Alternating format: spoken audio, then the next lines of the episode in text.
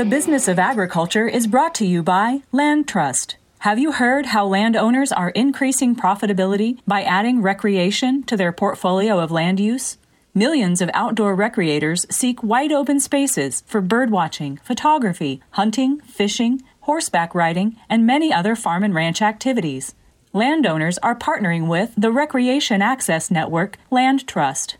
Land Trust is an online platform connecting recreators with landowners for outdoor experiences on their land to increase profitability. Visit landtrust.com slash BOA, as in Business of Agriculture, to learn more.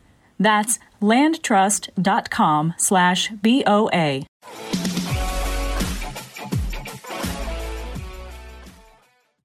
Greetings and welcome to another fantastic episode of the Business of Agriculture podcast. It's me, your host, Damian Mason, coming at you once again with a topic that you're going to find interesting, amusing, fun, insightful, and forward looking. I'm sitting here with Jeffrey Bewley. He's a PhD he is uh, involved with the United States registered Holsteins. That is a breed of dairy cows. In fact, it's the predominant breed of dairy cows. If you're watching this, you see over my shoulder right here a picture of a bunch of fine looking bovine, Holsteins, in fact, uh, lined up at the feeding trough. The point is, we're using technology. We're using a lot of technology in agriculture, and particularly in dairy. The average consumer drives by, they might see a dairy farm, they go to the, the dairy counter at the grocery store. They don't realize all that's going on behind the scenes on the farm to make a better cow and to make a better dairying operation. We're going to delve into that because this is what we're talking about. When We talk about the future. We're going to talk about technology and its application to improve cows and the business of dairy. And then also we'll extrapolate as to how you might see some of this sort of thing coming to other industries within the broader industry of agriculture.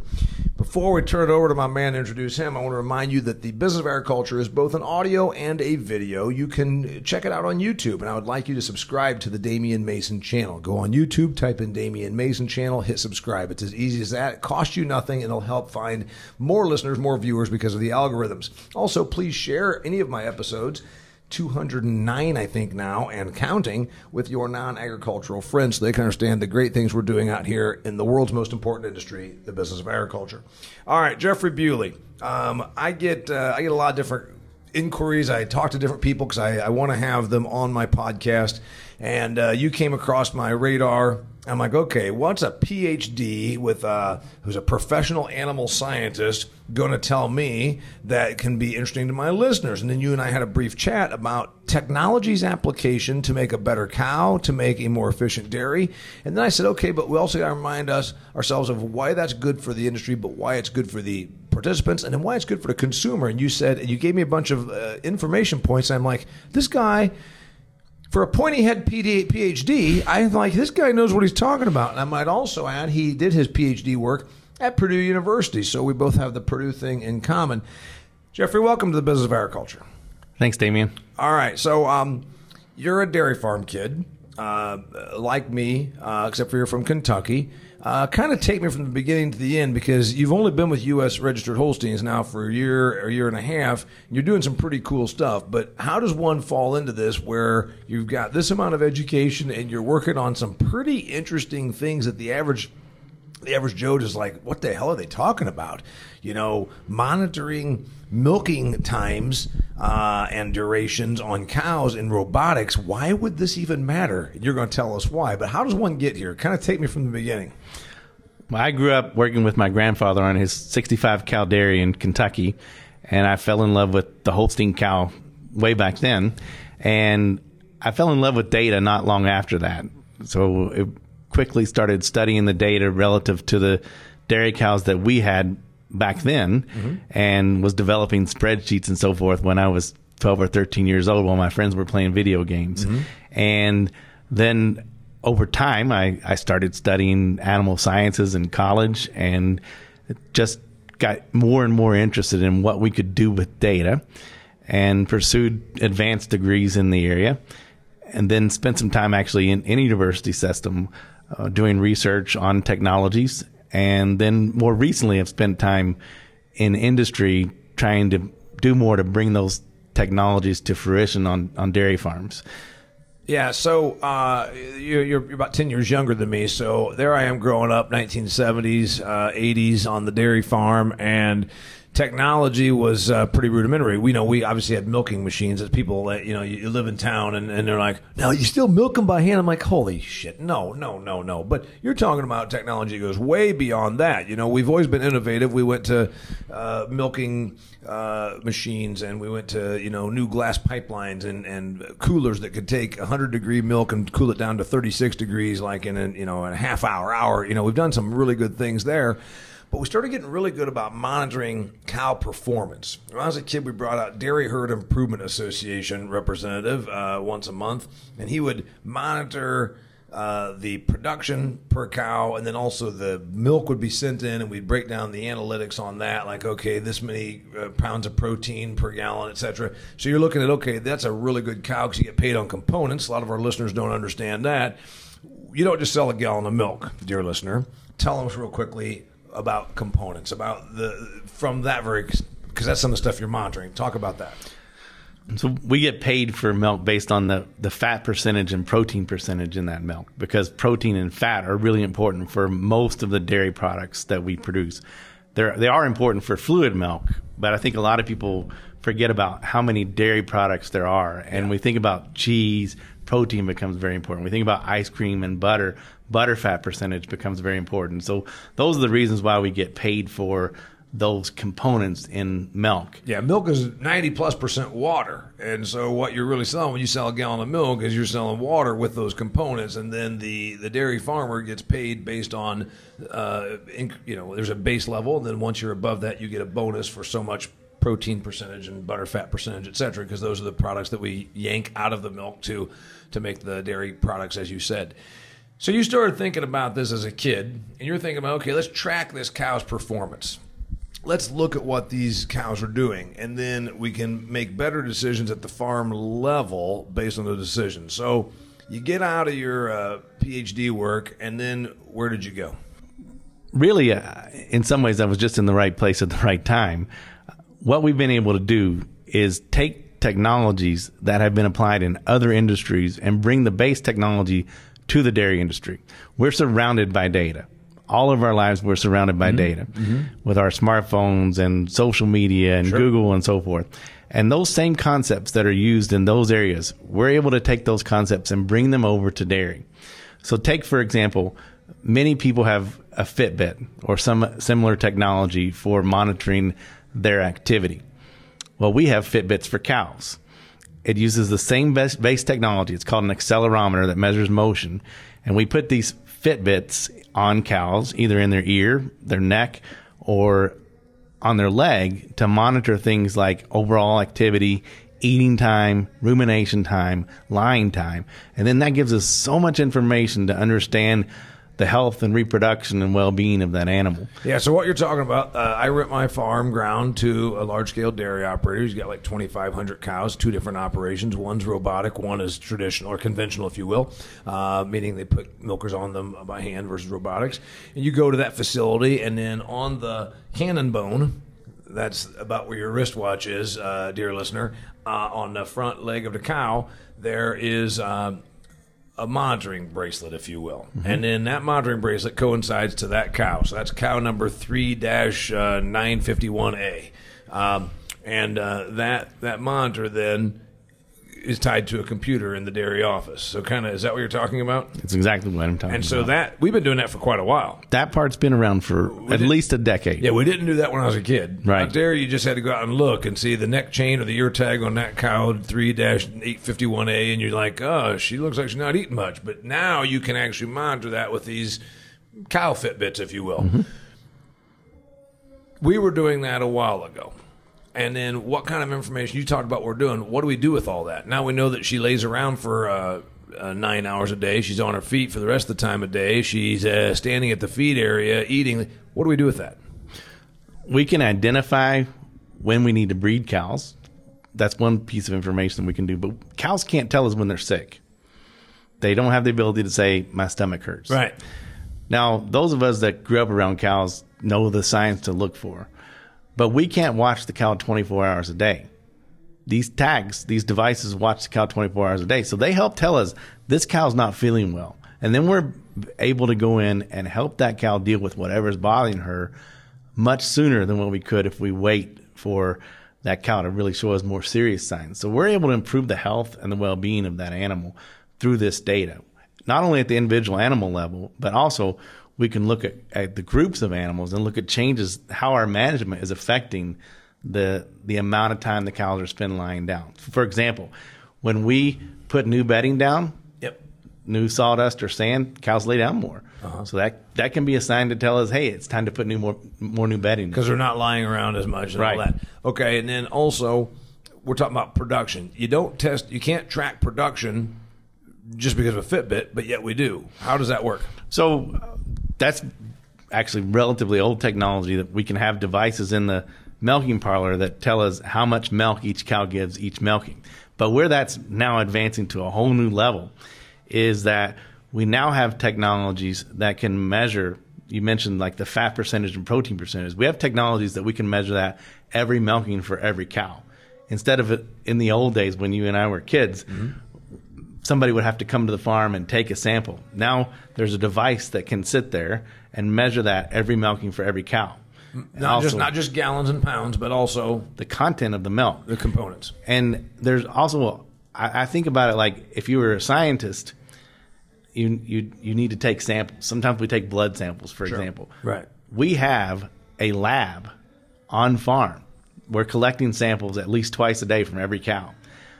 There's a lot of biology in that sample. Milk is a biological product. So we can take samples to measure even more than that. So there are biomarkers related to reproduction or health of the animal that we can even tell more stories through the data by by just monitoring the milk. And in you know, five or ten years ago, most of that would have involved taking a sample and using some kind of a reagent to measure. But now this is using technology that just looks at the light pattern of the milk to be able to identify these differences these differences in the milk. Okay, so we've been doing that for a while. You didn't work in dairy uh, right when you got out of school. You didn't. You were in some other technology field, and then you came to Holsteins. Kind of, what were you doing that now extrapolates to this? Well, I spent some time at, in a university role doing research on technologies. I've Uh-huh. developed some technologies from scratch and worked with a lot of commercial technologies, evaluating how they work, trying to help technical companies understand what the needs are at the farm level and testing them to see how well do they work because this is really exciting but just like any commercial product that we buy just because somebody says it does what it, they think it does it doesn't necessarily do that so kind of a clearinghouse to, to understand do the technologies really work Or al- also, Jeffrey, there are the technologies that are really cool, and it's like, what the hell do I do with it? Uh, Sure. that's neat. Hey, that's neat. Why do I care? Hey, that's neat. I don't know how to use it. Hey, that's neat. Has no application to me. So that's another part of technology. You know, it's like, uh, you know, ri- riding bicycles wearing a Dumbo outfit is neat for in parades, but is it something that actually can make you money? I mean, whatever that thing is. Yeah, and there's some data that, that to be honest, is not very useful. Um, we need data that's useful, not only useful, but that that's economical to use. So we have to think about what we're, where we're going to apply that data, how we can use it to change a decision, and if somebody's going to invest in a system to measure whatever variable we're talking about, that we can get a return on that investment. And that's part of our role, and part of what I do is try to assess technology so that I can communicate with dairy producers the kinds of things to ask, the kinds of things to look for, and how to use the data on farm. All right, so here's the thing. You work for a breed organization. When the average person thinks of U.S. registered Holsteins, they're like, okay, that's those black and white dairy cows. This must be the organization that does the paperwork to make sure that my heifer calf gets registered and named, you know, Midnight's Dixie Runner, uh, Showboat, etc. But you're not doing that. You're doing stuff that's actually more about production. Seems like maybe your organization is straying from what it originally did. Well, everything you said is a very important part of what Holstein Association does. The registration of the animals, the the tracking of pedigrees and so forth is, is the base of Holstein Association. But we need data to be able to continue to make progress in the Holstein breed. Okay. And we've used data as the foundation to make the massive amount of progress in everything that we've tried to make progress on. So if you think about how much milk a cow gives, that's because we've used the data of how much milk the current cows give to predict the genetics of future animals. And also we have cows that have better udders that, that help the cow last longer or Right. better feet and legs that help the cow have a healthier life. So you, you look at it as uh, your your role can't just be signing up paperwork and saying that we are tracking pedigrees. It's got to be making better cows. we want better cows. We want cows that are more profitable for the farmer and that, that have long, productive, healthy lives. Mm-hmm. And that's a big part of what we've always done and what we're continuing to do. And, and it's a neat opportunity now because all this data that we think now, well, here's a piece of data we used to not have. Yep. Now we can use this data. For example, we think about heat stress.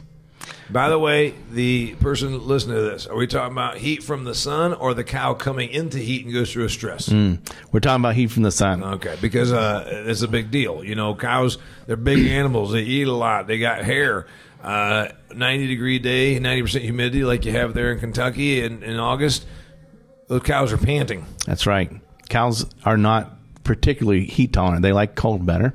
And they'll start experiencing heat stress. They're hot sooner than what we are. Yeah. Um, we do a lot for the cow to help deal with that. We have fans, we have sprinklers, and all that sort of thing. You go into these modern dairy farms, Jeffrey, like the guy that farms my land and, and milks cows.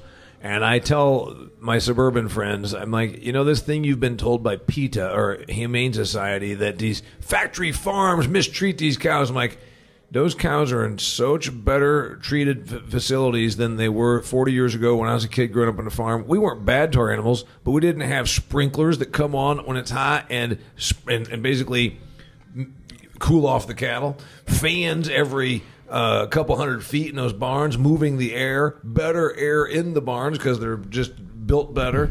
Uh, water, fresh water tanks every uh, couple hundred feet. I mean, I think those cows are treated like like you know amazingly well compared to what it was because like you said they don't uh, we, we want to get the most out of them they do get stressed starting what 70 well, once it gets above about 70 degrees those cows start to get a little stressed Right. And and so we can help them a lot with those environmental changes that you talked about. But also there are some animals that handle heat better, just like there are some people that handle heat better. And until recently, we didn't have the data to be able to help us determine which animals there are. Maybe in, in somebody's herd, they can tell you that cow, she never gets fazed by the heat stress. yeah she still produces she still produces 80 pounds of milk per day it don't matter if it's 100 degrees Right. outside And- uh, oh, And that cow really struggles. Uh-huh. Well, now through technology, by measuring things like the response to temperature, we can measure their core body temperature, or we can measure how much time they spend eating. Those are indicators of which animals are more tolerant of heat. Now we can potentially use that data in genetic evaluations statistically to determine who those animals are so they change our breeding philosophies for the future so that we can breed a cow that's more built for the environment that we have them in. Fantastic. So we're tracking all this essentially on, like you said, it's either a Fitbit that goes on their, uh, their, uh, I got it right, cannon bone, right? I'm remembering this correctly, right? Yes, cannon bone, uh, uh, or uh, on a neck strap or something in your ear, and then it ties in the computer. So. What do you see coming? Because you're the technology guy and you're doing all this for Holsteins. You're doing this to get it out to the producers. Is is the is your role more um, telling the producers what they need to be doing or developing new stuff or all of the above? All of the above. Not so much telling them, but helping them make decisions. And in order for us to be successful, our, our producers have to be successful. So part of it is just purely helping them. And then part of it is helping them make the make better decisions about what technologies that they are using. And you, we talked about wearable technologies, the Yes. Fitbits, and we talked about milk based technologies. The other big technology area is is image based technologies. So just like in other parts of the world, including the automobile industry, there's a lot of use of cameras to do facial recognition of individual people in in what we talk about from humans or individual objects. Mm-hmm. In the automobile industry, it's other cars, but in in the dairy industry, it's cows. So we can identify what cows are doing through cameras. Mm-hmm. And that's a really neat application. Or maybe we can use that to pick up an animal that's that's acting a little differently, or measure things on the animal that tell us more about how we can manage that particular animal. Jeffrey, what are we talking about? The animal's doing something differently. I mean, we talking about that she's going off feed because that's a bad thing. Uh, um, not not moving as well. It means there's a problem. She's got some leg or hip or or uh, feet problem, hoof problems. Is that what we're talking about? That's exactly what we're talking about. Okay. You, um, when we were starting to record this, then told me something about that monitoring through technology. You knew when you were a kid growing up uh, that, okay, this cow takes longer to milk out. Well, she also just uh, had her calf. So the first 100 days after a cow has her calf is when she's at peak milk production. So therefore, it takes longer to milk out because she's giving a lot more milk than this cow over here that had her calf six months ago. Um, now, back on the farm, we didn't think about bunching them by, oh, these are the ones that just had all their calves. They should come in here now because we'll have all the milkers on for the longer amount of time. In other words, you're waiting. You're waiting on this one, waiting on that one. But that's how inefficiencies were back in the old days. Um, just work a little harder, right? Now you're monitoring this, and you're monitoring it how? You're saying this cow took three and a half minutes to milk out, and and what's that? What do we do with that? Well, one could be to group cows in, in scenarios where we're we're moving animals through a parlor. Um, Grouping them by where they are. the the fast cow, or or maybe we even have the fast cows are in this pen, the slow cows are in this pen. They used to do that in reading groups when I was in elementary school. They had the fast kids, the medium kids, and the slow kids, but uh, they didn't say it that way. Right, we can do we can do that with cows, and they, they probably don't feel as bad if if we do it. And then in a robotic system, um, we- we can we probably wanted to be a little bit more balanced within a group. Um, but again, we can use that information to determine maybe a really slow milker. She's even though she's very productive, maybe she isn't the best cow to have because she's slow. But really, it comes down to thinking about new metrics. So the new metric would be something like pounds of milk per minute. Yes. Instead of just looking at pounds of milk or minutes milking, it's pounds of milk per minute. Yep. So we develop new metrics, and that's the other area that I think is really exciting. And the listener's going to say, "Well, why would it matter if uh, if if she gives a lot of milk but it takes a long time to do it? Why would we care? Because we have a limited capacity of of milking Facility, equipment. yeah. So um, it's about throughput. The more animals that we can move through, the more efficient we are in, in the milking process. got it. So uh, another thing that I think is interesting is I'm a big basketball fan, and in every sport, data is used extensively now Right. to improve how the game is played and to find out who the most efficient players are. And the formula, say, for player efficiency rating isn't just two variables, it's a combination of a lot of variables to determine who makes the biggest contribution to winning the game.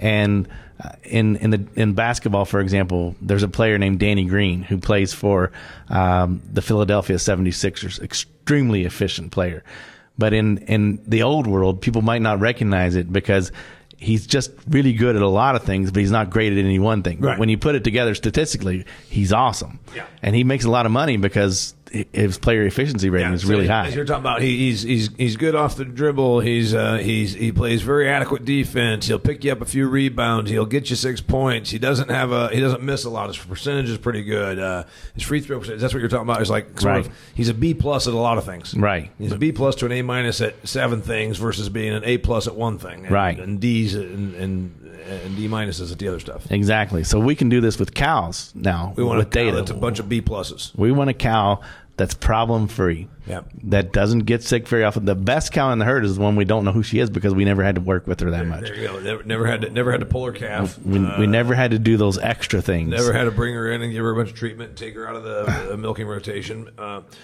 all right, where do you see things going? Uh, and and again, this matters to the producer, the stuff you're doing, because you're giving them a better cow. Mm-hmm. Does it matter to the consumer, to the person that's my neighbor in Arizona that lives in a subdivision? Do they care? Does any of this matter?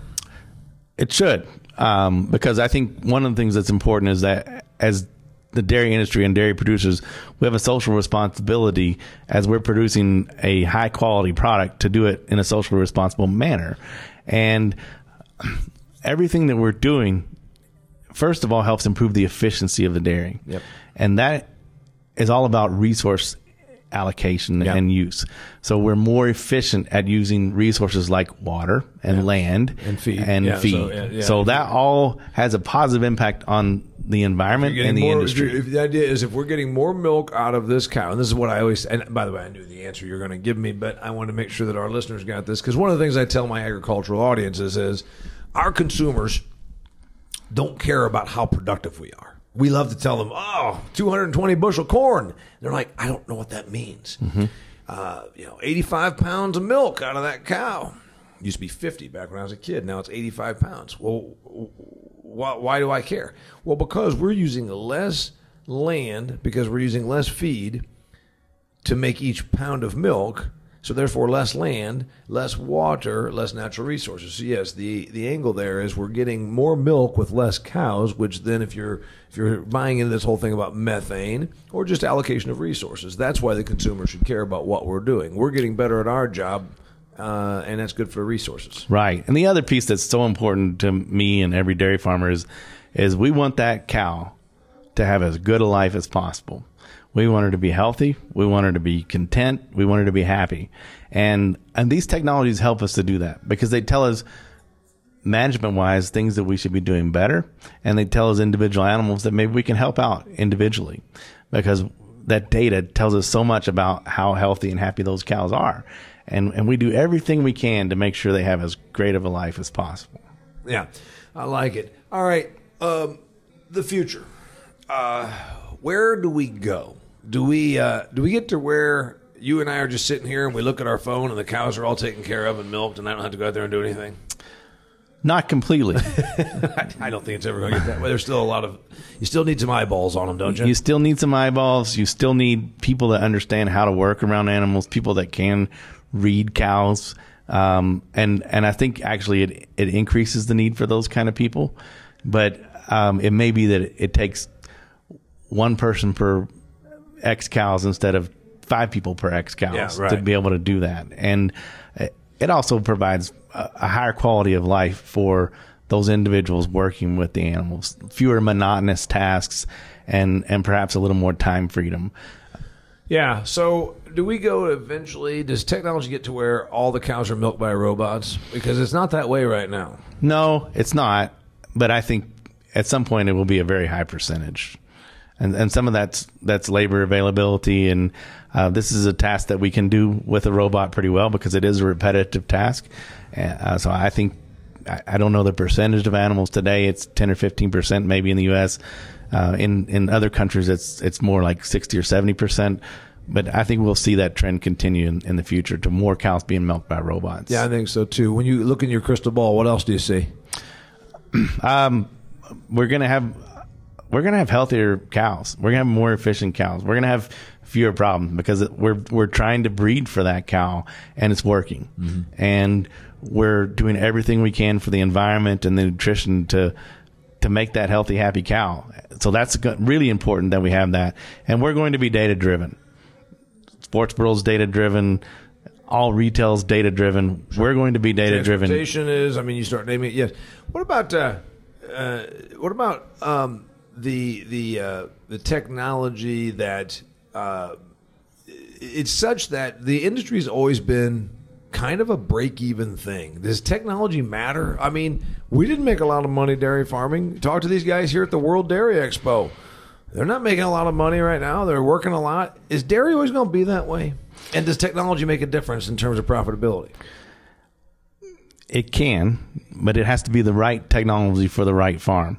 You can't just buy a bunch of technologies and expect things going to get better. And at some point, you're not going to get a return if you just keep in buying more technologies. So it's it's a tool in the toolbox. It's one investment that a dairy farmer can make. They can make lots of investments. Technology is only a piece of the puzzle. It can help, but it won't. It's not an end all be all for a dairy farm profitability. Jeffrey, you're a pretty positive guy. Is there anything that you're that has you bummed, a negative, scared, worried, concerned? Is there anything that you look at and you're like kind of annoyed, bothered, scared, pissed off about, uh, nervous about when you look at our industry? I, there's always uncertainty and risk, and so and agriculture is is inherently very risky and, and lots of uncertainty, biological uncertainty, weather uncertainty, and how we deal with that makes us all nervous at times.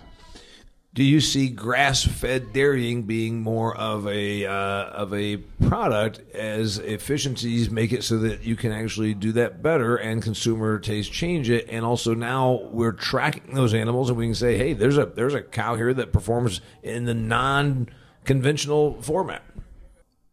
I don't know. I I, I think the grass based model makes sense in some some cases.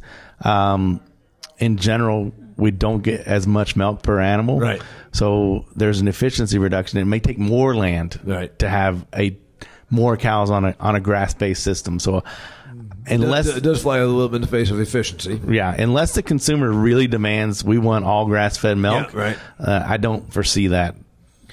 What technology uh, has uh, that you think might be coming that I'm not even thinking about? Is there anything we haven't covered?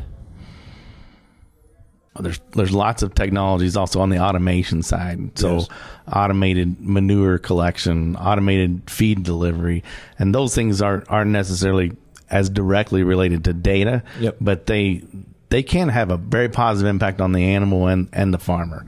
So to me, we talk a lot about animal well-being and and I always will talk a lot about animal well-being, but also what's very important to me is farmer well-being. Yeah, right. And and both of those need to go hand in hand to me.